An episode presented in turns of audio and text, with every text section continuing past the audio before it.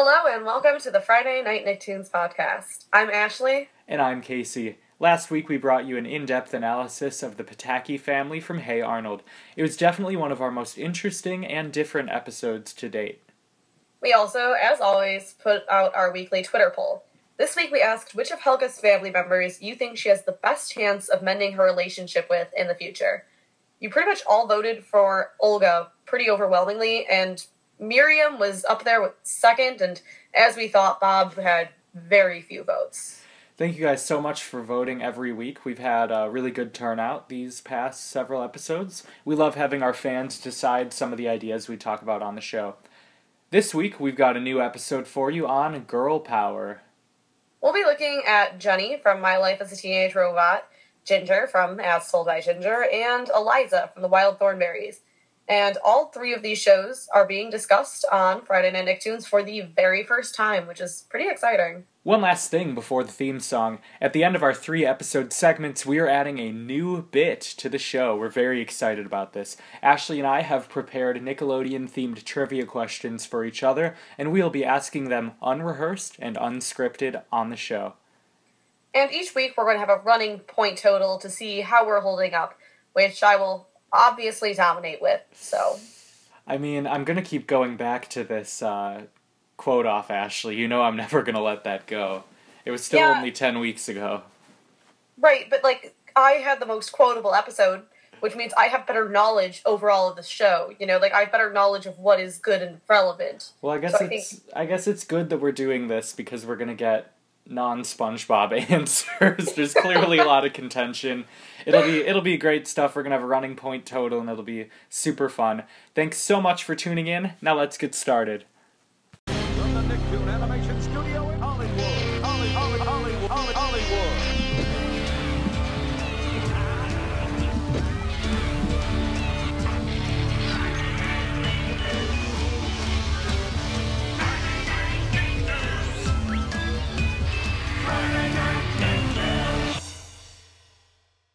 Our first show is The Wild Thornberrys. We're looking at Eliza Thornberry. This episode is from season 1, episode 6, called Temple of Eliza. In this one, Eliza comes to be treated as royalty amongst a pack of jaguars. And meanwhile, Nigel and Marianne attempt a better understanding of Donnie's behavior and ways of communicating. This was a great episode and a, really exciting one to start off talking about the Wild Thornberrys in general on this show. I forgot how much childhood wonder the show inspires and how I think it's probably the most educational of the Nicktoons. Yeah, definitely. And I, I also, as soon as like this theme song started rolling up, I was like, I can't believe we haven't talked about this on the show yet. Really, it's it's pretty iconic. Yeah, it's like it's it. This is so nerdy, but it's like the the Chester Arthur of presidents for Nicktoons. I Like you just don't just even know what that means. Is that bad? like no, like he was a fine president, but you just forget about him.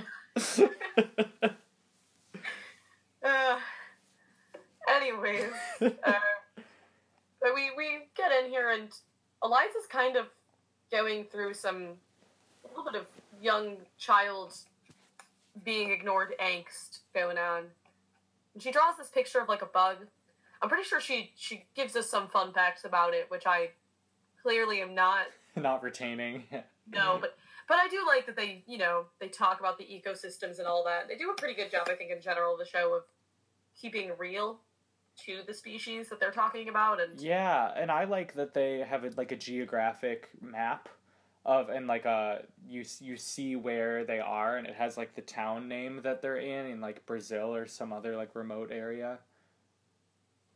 yeah, it's it's definitely like you said, the closest thing to an educational. It's not sitting here being like, let's learn about animals today. Right.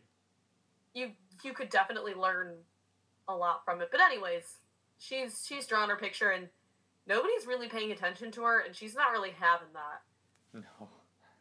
Yeah, she is not. She she uh, goes to each family member and tries to show them the picture, and they're just not interested. There's Which, this. real, real quick, specifically, um, Deb is like doing some sort of a face mask, and Eliza tries to interrupt her, I don't know why it's got to me so much. It's one of those things. Uh, she's she's like got this face mask on and like you know like the I don't know something to with your pores or whatever. And Eliza's like, look at my picture, and she's like, now I've lost count. It's only supposed to be on for five minutes. But who counts the seconds for five minutes? yeah, that's absurd. That'd be what three hundred seconds. Like, And she clearly doesn't have the patience for something like that, knowing what we know about her character. Yeah, if you don't remember Deb from watching the show, or if you've never watched the show, she's Eliza's older sister, and she's basically Squidward without a reason. In my opinion, the worst kind of Squidward. she's just a bummer and hyper negative. I guess if she doesn't like nature and the outdoors, she's kind of in her own personal hell with this family. yeah, and to be fair, she doesn't really get to interact with many other people, so I guess I understand a little bit of the antisocial tendencies. She doesn't really have anybody else to talk to, and she Right. can't talk to animals, so. That's true. That is, she's oh yeah, Eliza, That's the whole hook of the show, by the way. Eliza can talk to animals. Just Oh, NBD. I guess we should have. If, if you listen to the theme song, Yeah. or like not really song, the theme talk, yeah. theme, Theme talk. It's kind of like with Cat Scratch, where they explain the premise of the show in the theme song. Yes, but you know she she can talk to animals, so she's having like a good old time. And I, I guess I understand too. Deb's a bit older. Yeah, Maybe she's also just kind of tired of this. totally. She's not really the focus, so No. There's this know. moment, so Eliza's going around showing the, uh, her picture. She wants everyone to acknowledge, and the parents are. They might look at it. It's unclear, but then Donnie, their kind of feral child who they adopt from wolves, uh, who doesn't speak English, and he he like in a Tasmanian devil like flurry, he sets the table perfectly, and they're rightfully freaking out that we're this. talking like perfectly like folded napkins and fancy manners, and like the candles are lit like Pretty sure there were pretty sure there were salad salad forks and regular forks in there. Like it's not like he just you know threw some plates on it. This is like amazing. and Eliza just is it's like my picture, my picture, and I love Eliza. She's you know a strong female character in the the narrative of our episode today, but but that's one where she's got to let it go. Like okay, something something really crazy is going down, and that takes precedence over everything else that could be happening. Yeah. And, you know, I'm sure her parents have seen a lot of her pictures and stuff, but you know, this is this is pretty crazy. And he probably also doesn't get that much attention most of the time. So it's not like he's like the golden child, Right. you know. To- it's not a Helga Olga thing. No, definitely not. Because I, I'm pretty sure her parents give her plenty of support and stuff. Being bet- the kind of kind of crazy adventurer she is, she just decides to go out into the, the jungle, straight up, alone. I guess with Darwin. Darwin's her her monkey friend, I guess. Yeah. He's kind of amongst with them. Got a British ac- or Australian accent. Yes. Which is it? Australian? I think it's Australian. Yeah. Um, Um, and so she just goes out into the jungle alone. And I forget how old is Eliza supposed to be? Relatively young. like 11 or 12, I would guess. Yeah, but young enough that I was certainly not roaming into the jungle or would have considered doing it. She just she just goes in and she goes rivers and stuff. She's a strong girl. Yeah, she is. She's solid, and she she runs into these jaguars that end up kind of becoming the the core of the episode.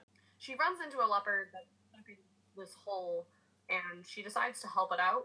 And then all the other jaguars are like, "Hey, you must be really special. You must be a really awesome human. You must be better than than uh you know the others. They must really look up to you." And she kind of gets this acknowledgement that she was searching for at the beginning of the episode. Totally.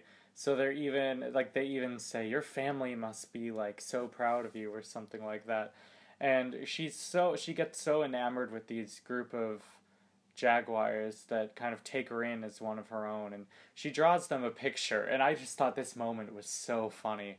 Uh, they're two of the jaguars in this like pride or whatever you call it, this small group of related jaguars. Um, these two babies are always arguing and Eliza goes, Look, guys, I drew you a picture, and it's of a jaguar. And the two babies are going, It's me! No, no, no, it's me! It's me! And they're fighting over it. And the adult, the dad, I think.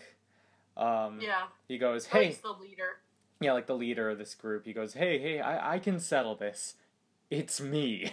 they all think that the the jaguar is them. I thought that was hilarious. I thought it was good too.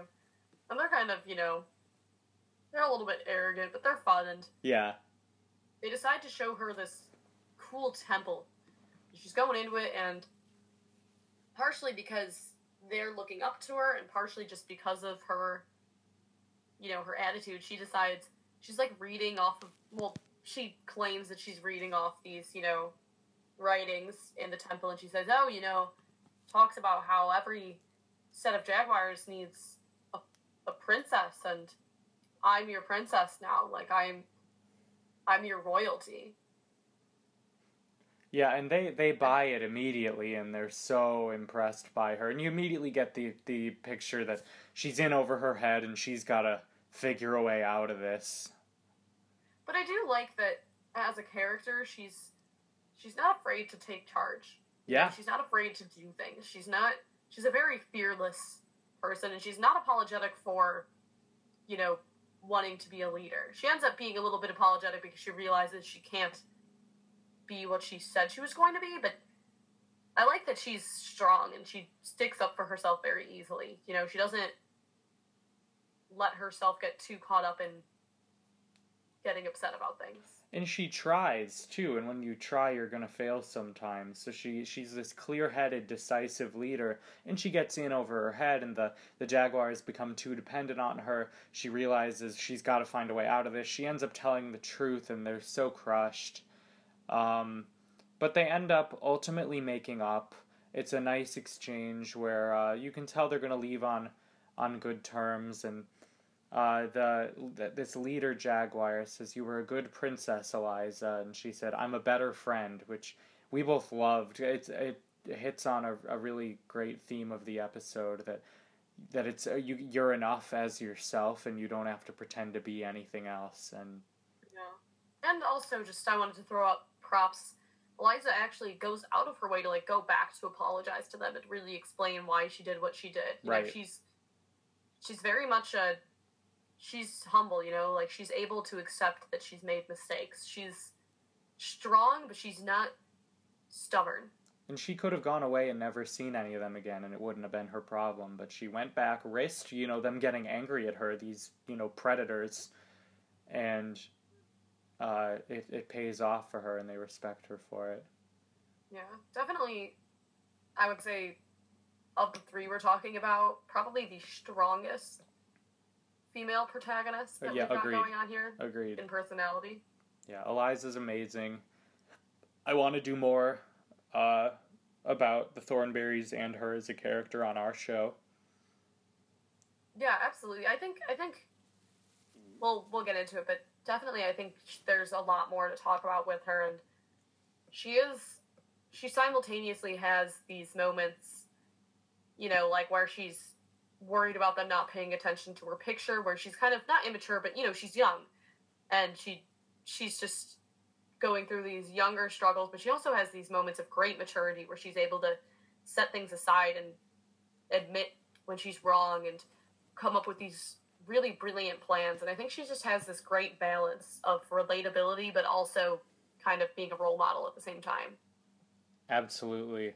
So I think that sums up our thoughts on this episode, and uh, yeah, I'm I'm glad we got to focus on her. absolutely and coming up next we'll be discussing my life as a teenage robot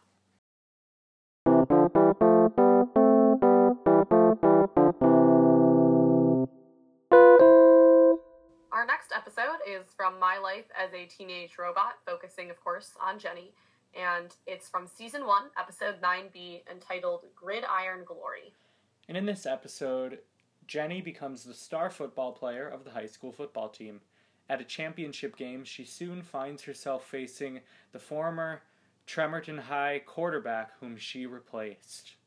And uh, the funny thing about this synopsis that we found is it leaves out the the fact that this championship game is a robot war, but we'll we'll get into that. Uh, yeah, it's the, the the name of this game being called football still is a bit of a stretch, but we'll we'll get there.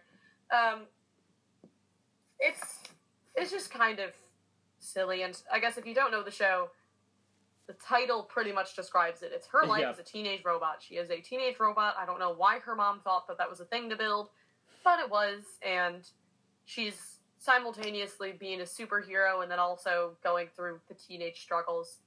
So, kind of similar to Eliza's situation of her, you know, going through the younger angst, but also being this crazy safari girl, but a little different. And the the issue of this one, this this episode specifically, I would say, is pretty strictly teenage drama.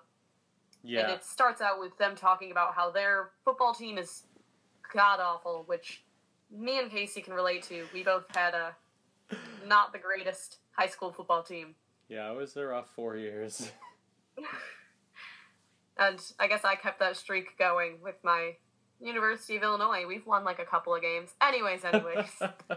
um, so we first start out, and Brad, which is Jenny's friend, is you know trying out for the football team, and Jenny's trying out for the cheerleading squad, and the the cheerleading squad is actually just like really weird. They're like rah rah rah, go team. It's like really. It's not like quite unenthusiastic like bored, but they're like in this. It's just a weird. Which is perfect because their mascot is the Quaker. They're the Yes. the Trent. Tre, what's the Trem, Tremorton Quakers, which I love. Uh, so pretty low energy. I th- I just think, and then Jenny practices cheerleading or cheers by them and does all this crazy stuff um, with her cool robot body. It's Jenny. Jenny's awesome. You know, like she she's got a bit of this like high school sort of preoccupation with things that don't really matter. That like we've all been there, but aside from that fact, she's this awesome robot who like does what she wants. You know. Yeah, I do like too that she doesn't get too nervous, and I'm sure there's episodes that you know she does, but she's not too worried about being a show off. And it's not exactly that she's showing off, but she's not scared to show what she can do. You know, she's not herself. trying to hold herself back in any ways, and I do appreciate that. Totally. And so and they seem unenthused though, because she's a bit much for them, and she makes this this comment. She's like, "I even download 120 percent more Spirit," I thought was cute. and so the old the old the football quarterback for the high school gets gets cut and the I think our hashtag rect of the week has to be Yes. the coach saying uh, you'll have more time to sign autographs now that you're cut. Yes. Really harsh, Yeah. but you know. So so Jenny it takes his spot on the team, and uh, my opinion is Let's.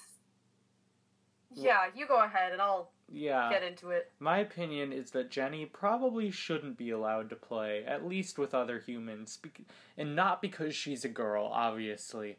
Uh, not trying to kill our uh, equality vibe. you no, know, it. She's just.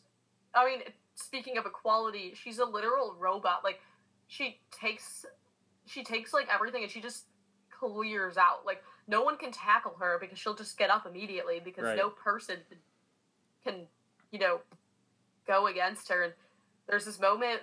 She basically just keeps destroying the other teams, right? Because it's not fair. And there's this moment she like throws the football like down to uh, you know the end zone, and she literally runs and catches it, and she's like halfway across the field at this point.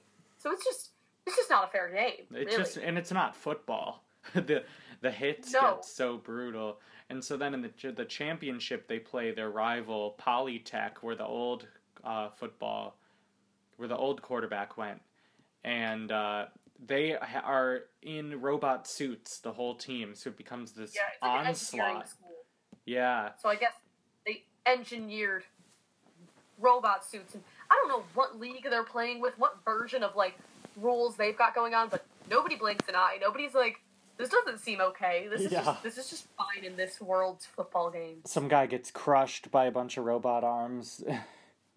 Yeah, they, they start using laser guns on another guy. It is not okay. And it- again, Jenny alone was already a problem, and that she shouldn't have probably been on this team. But, but like, wow, this is this is brutal. But Yeah. then, uh, you know, they're down to just her and Brad, and there's this moment where like I thought because it's just them two that he's gonna pull through, and they're they're listing off all of the different players, and she's like, "Is it really just us?" And she lists off a bunch of them, and one of them, she's like, "Lopez, real bad owie." His Yeah. response as to what happened. Oh, there's another one of those. Oh yeah, and then uh, there was another player she named after that, and Brad goes comatose, but he wasn't much of a talker anyway. Which I, I, I do enjoy the sense of humor of the Yeah. show. It's good, but It is it's it's definitely not taking itself too seriously by any means. But exactly. I, I just had this like feeling that you know somehow Brad was gonna prove that you know you don't need to be in a robot suit, but no, he just gets destroyed immediately after. yep. There's a really dumb twist, in my opinion. They're like, oh, the reason they've been playing so well is because the last the last uh you know the old quarterback, he's like the coach, I guess. He's got like this headset on. And he's Oh, yeah. telling them like how to play football. This is so dumb. They're Oh in my robot suits. Like nobody needs to tell you how to play football to win. Right? Yeah, they because and that's they, they clearly weren't winning because they knew the rules of football.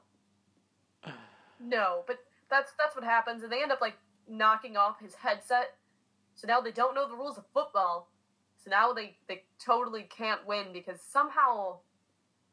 Then she ends up, you know, getting back at all of them. I don't remember exactly. To be honest, Do this they is where just this, this episode lost me. Now that they don't, they're not being told what to do. They play horribly, which is ridiculous. There's like twelve of these people. Are there twelve people in football? I don't know.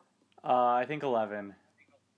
Okay. However many players against her, all in robot suits, but they can't win because they're not being fed instructions anymore, and then they, she just wins the game. And It's it's, just absurd. and then there's this really, really dumb moment. Sorry, I, I don't even want to like. I'm not trying to trash the show, but like, it just loses me a lot. Yeah. Uh, where he, uh, the coach, the old quarterback, whatever, he's like in this giant, giant robot dog suit.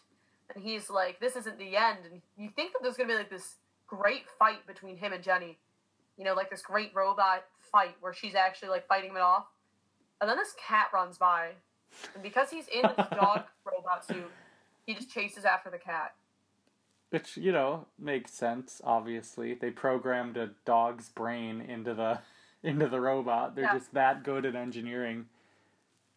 So much so that he can't even control it anymore, you know? Yeah, it's, It's uh just uh, and really I don't I don't want to just make it sound like I hate the show because I don't and I watched it a lot when I was younger and I still think Jenny is a good character yeah. and I like Brad as a character as well and I like their dynamic.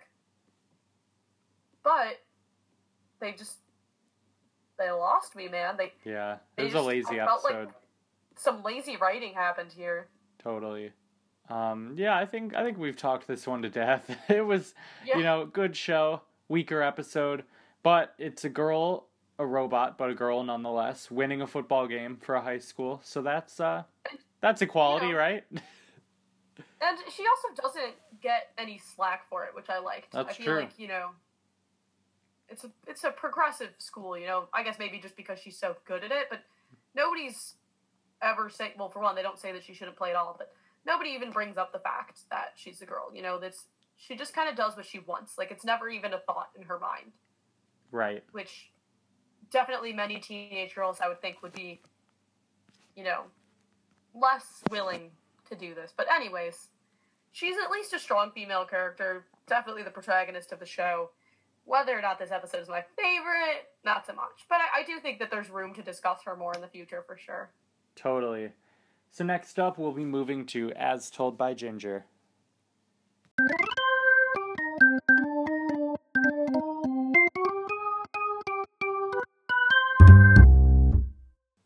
Our next episode is from As Told by Ginger. It's called And She Was Gone. It's from season 2, episode 20. In this one, Ginger writes a poem for a writing competition, and it's called And She Was Gone, and it's about a girl who wants to disappear. when her teacher reads it, she becomes concerned about her and sort of takes her aside and tries to, you know, figure out where the poem is coming from. And then we also have a, a brief side plot with uh, Carl, her brother, using this disappearing potion on this girl, and then he ends up realizing that she's basically like his dream girl, and he regrets it. Yeah, so we first I want to talk about this theme song because it just immediately took back to, took me back to so many conflicting f- emotions. Um, that's the someone once told me the grass was much greener, and it I just feel like it captures that like middle school feeling of inadequacy so well. Yeah, and I, I actually do. I do like the the lyrics of the song. It sort of goes through the whole thing, and it's like, um, well, I took a visit, but it's possible I missed it. It seemed different, yet exactly the same. And I feel like that's one of those things where, especially in this age, you sort of realize that you're looking at these other people thinking that they've all got everything great, but they're going through, you know, their own issues too. Yeah, and I never But- really thought about the theme song very critically when I watched the show and its original airing because I just thought, oh, it's a fun song about grass and whatever. Like I know, okay, grass is greener, that's a saying, but I didn't really get how it was talking about how all of them want something the others have, and none of them are really happy. You know? Yeah, and I think that's just part of part of this age, Yeah. you know. But you know, she's she's Ginger's just this girl. She's pretty much your average. They're middle schoolers, Yeah. I think, like late middle school, I Yeah. think. And she hears about this writing competition, and Ginger's always like writing in her diary and stuff. So you know she's she's a writer, and she spends all this time writing this poem. She really puts like a lot of herself into it. She's taking a lot of time, and I don't remember specifically any of the parts of it, but they do this really cool thing in this episode. And uh, she goes into this cool animation. She's typing on her typewriter, and then like the keys on the typewriter turn into the strings on this girl, and I just thought it was really neat. Oh, it's it's beautiful. kind of- It's kind of creepy, even, but like not exactly. It's just I don't know. There's she's just this girl on like these strings and this marionette, and it's it's really it's really interesting animation and a really interesting tone. And it tells us a lot about Ginger. We see into her head and we see how how she thinks as an artist and how she's clearly so much more below the surface than many of her peers are. And so she's interested in this writing competition obviously and she um because of that below the surface kind of level thinking that she does and she submits this poem and her teacher essentially tells her I think you should see the school psychologist because this is concerning and uh, Ginger had this line that crushed me. She said, How is it possible to go from feeling so good to so bad? Because she was so proud of this poem, and now they they think that, and she keeps saying, But it's it's fiction. It's fic like, don't you know what fiction is? You know, and Right. Uh, And just to tough. clarify that basically the poem is just about the girl who's trapped and wanting to go away and I think I think the teacher has some validity in being concerned, especially because amongst this age, specifically in females, depression is actually really high. It's Mhm.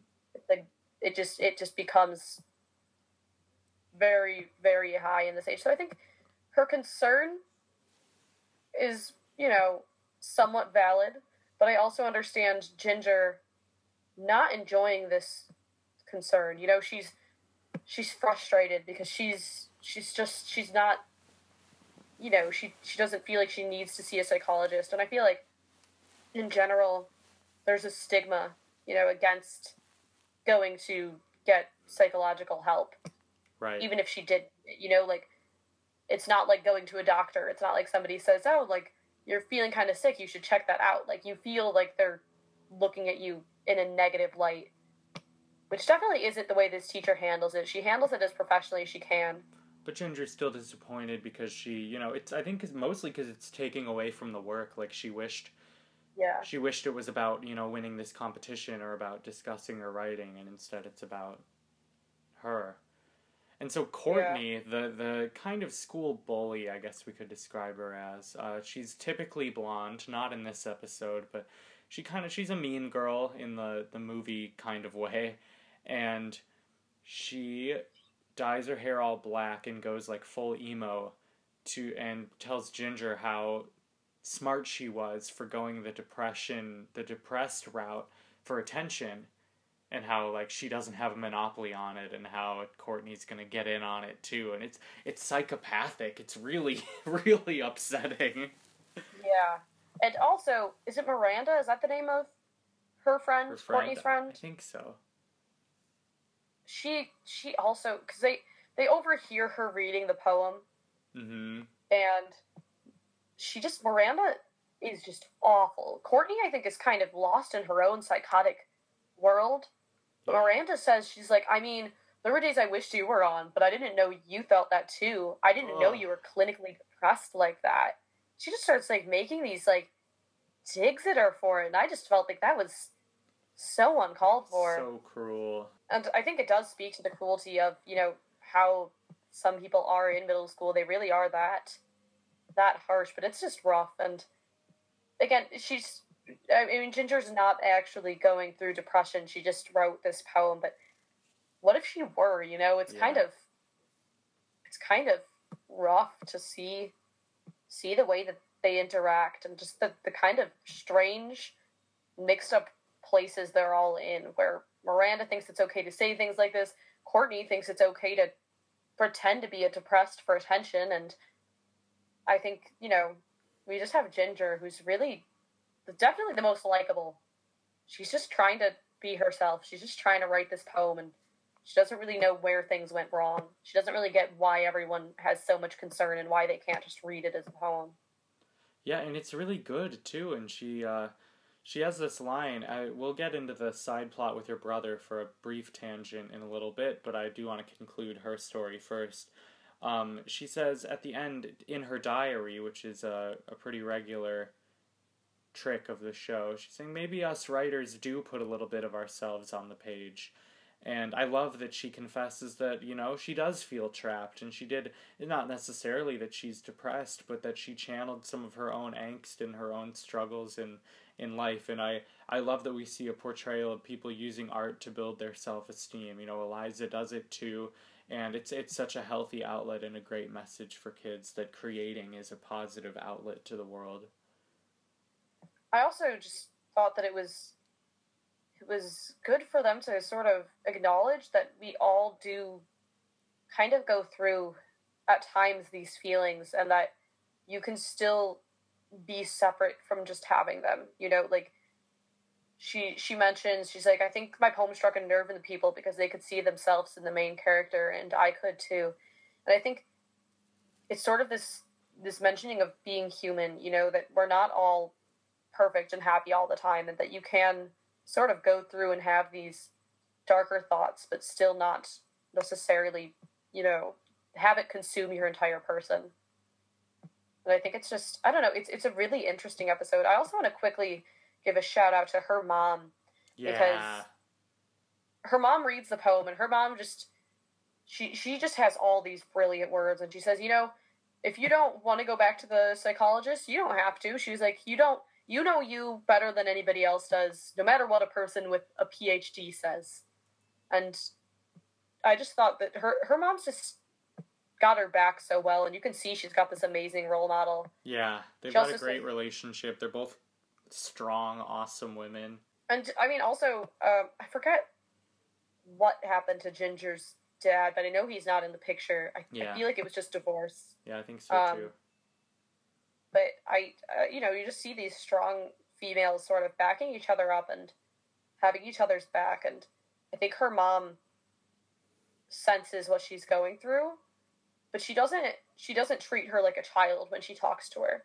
And I just, just really props to her. She's just got these amazing lines, and the way that she's supportive of her without, you know, cutting her down is.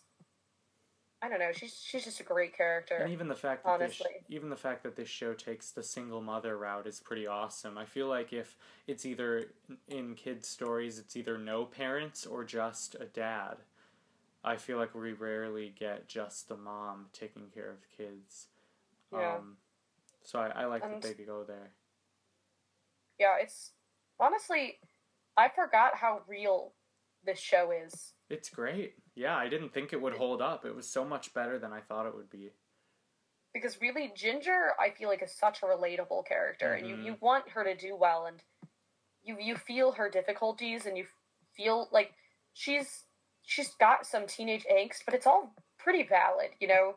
When you remember how it feels like to be in that age, when every little thing matters so much, and she's just she's a very relatable character, and I think she she does a good job of you know getting her her art out there and she's not ashamed of it. And even after people start seeing it in a different light she still shows it to her mom. She still shows it to other people. So she's she's not brought down by by the others. And i just i think she's an amazing role model. Totally.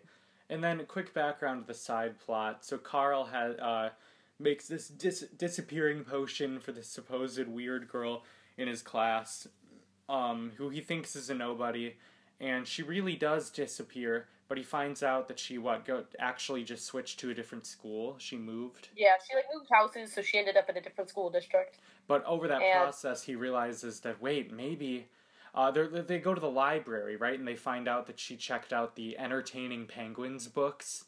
To the like, most absurd reference book of all time yeah, so he loves this like encyclopedia reference book called Entertaining Penguins. He realizes that that she likes it too while they're trying to find her and track her through the library books she had checked out, and realizes, wait, maybe this is like the one, and he finds her at her new school, right? Yes, he he finds her. She's sitting out, like outside. It's it's after class is over, and she's just reading "Entertaining Penguins," and it's it's really it's this great moment. They're like they're reading. She's reading the book out loud, and then he sort of chimes in and finishes the line, whatever it was that they were talking about, and. It's it's this very weird but very sweet moment, and And then just some background on Carl. He's just a very, very weird kind of kid. He's into weird stuff. He always like buys weird things. He has like this eyeball in a jar and stuff. He's, yeah, him and just weird. him and Hoodsie, his friend, have soften. this. Him and Hoodsie, his friend, have this like man cave. Uh, Hoodsie's great too. I would love to focus on them another day. But my favorite moment of the this Carl subplot is so when Noelle, the girl that he made disappear, or so he thought, walks up to him to this chain link fence. They just stare at each other after he completed the uh, entertaining penguins quote, and it looks like this nice romantic moment and then she just says this is what my voice would sound like if we were underwater in this really weird like gargly voice. And carl just like stares forward at her. He's like thinking hard and he just goes amazing. You can tell he's really just astounded by her, and it's so she, genuine she just goes on to like, I think she like does some karate or something in the background. And she's just, she's also, I'm gonna say she's. I, I'm not sure. I don't think she becomes a very major character to my memory, No. but I could be wrong. But she's also very much about owning herself. You know, she's she's so weird she's and she doesn't care who knows it and i love it and so does carl obviously Yes, and it it was it was kind of a heartwarming moment, you know, to have sort of these sort of you know strange outlier kids, but they're still they they still you know work together in their own crazy way. Really, this show I I think maybe I was just too young for it when it came out, or just I don't know, but I don't remember loving it when I was a kid, and I I really liked this episode.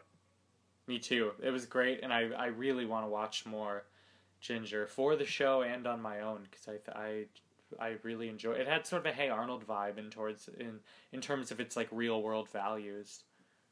Yeah, definitely, definitely has real voice, and I would say it has um, real voice in a different, you know, place than Hey Arnold. Hey Arnold's a bit younger still, True. so there's like different struggles, and I just feel like this, this sort of teenage struggle, and maybe this is coming from just me too. Like I, as like remembering these days, I had a pretty rough teenagehood, and I feel like I could have used a show like this, and obviously it existed, and I just didn't watch it. But I feel like I, it could have related to me a lot, and I think they they did some pretty amazing things for a show, tackling a lot of these deeper struggles that we go through, and I just thought it was I don't know, just really great. Definitely, definitely want to discuss it more. But I think that about sums it up. Yeah, that wraps up my thoughts. When we get back, we'll be adding our new fourth segment, Nick Trivia.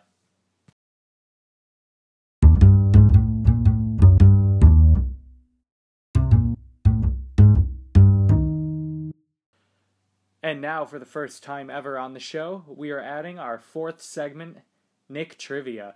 Every week, Ashley and I are going to ask each other multiple choice questions, and we're going to keep a running point tally to see who is the Nick Trivia master. And uh, just so you guys know, Scout's honor, neither of us look at each other's questions before the taping, so we have no way to prepare or research. This is totally on the fly. No Googling, no Wikipediaing. Nothing. Got this. Okay. My question for you, Casey, is how many episodes did My Life as a Teenage Robot have? And that is 30 minute in total episodes. Okay. And your options are A, 24, B, 32, C, 40, or D, 46. Uh, I don't remember if all the seasons were the same length. Oh man, feels like I'm on Who Wants to Be a Millionaire. Now we should get some intense music rolling. Can I phone a friend? Can it be our Twitter poll and then we'll go with what the fans say? Um I'm all right, I'm just going to commit to a number. I'm going to say Okay, I know it ran 3 seasons. My gut's telling me 32. I'm going to stick with that. I might be lowballing it, but B, 32. That's your final answer? That is my final answer, Ashley.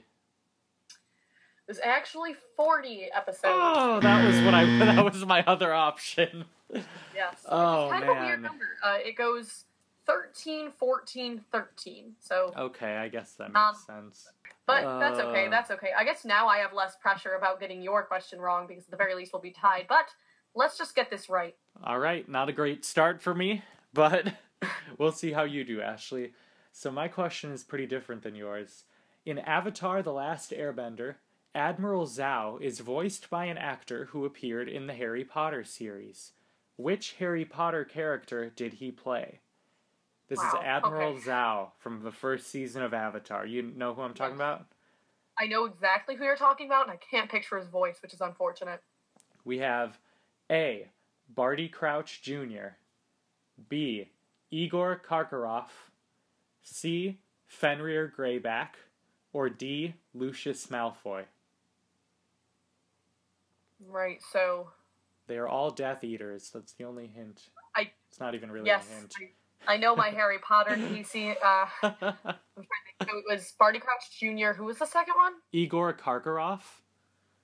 I don't remember. Oh, no, he's the, the teacher from the school, right? The, Oh yeah, yeah. He's the headmaster of Durmstrang. Yep. you know, for no good reason, I'm going to go with him. Okay. Your final answer is B. Igor Karkaroff. Why not? That is incorrect. It was Lucius Malfoy. It, it just seemed too big of a voice. Yeah. I felt like I would have heard of that before. I don't know why. Right. I, I just can't picture Sal's voice at all. So I guess zero to both of us. Great start. Yep, great start. Isn't this an entertaining new bit, guys? But, I mean, it, it's multiple choice. Statistically, we will get some of these yeah, right. we'll get It'll them right. Interesting. We'll we get them right eventually. Uh, so next week we'll have more Nick trivia. We don't have to keep anything to keep score of yet, but hopefully next week we will. All right, coming up is our conclusion and our intro for next week.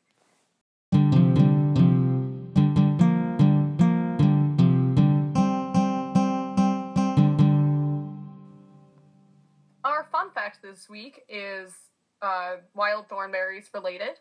The actress Lacey Chabert, who played Gretchen in Mean Girls, also voiced Eliza Thornberry. And now I'll never not be able to hear that. Whenever I watch Mean Girls, I'm just gonna think Eliza. yeah, I never, Eliza. I never knew that one. That one's actually pretty, pretty good stuff. But it makes sense when you when you picture both of their voices. You know. Oh, absolutely. Just never would have, never would have picked that one out. Solid voice acting on her part. Yeah, really great.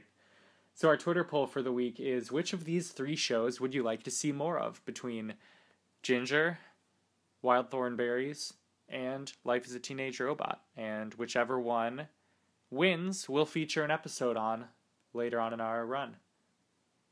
Yeah, and keep in mind this doesn't mean that we will ignore the other shows. Just which of them are you the most interested in? Totally. Just let us know. Next week we're going to have a sleepover episode because we're actually going to be together in person having a sleepover. So we thought we should make it sleepover themed. It's gonna be great. Um, we're gonna be together in person in the same room for the first time on the show. If you guys didn't know. Yep, we have been international for most of these. Um, so that'll that'll Yeah. be fun to hear both of us clearly and not hear Ashley through a computer for once. Uh, yeah, that's all we got for you guys on this girl power themed episode. Thank you so much for listening, and we'll see you next time.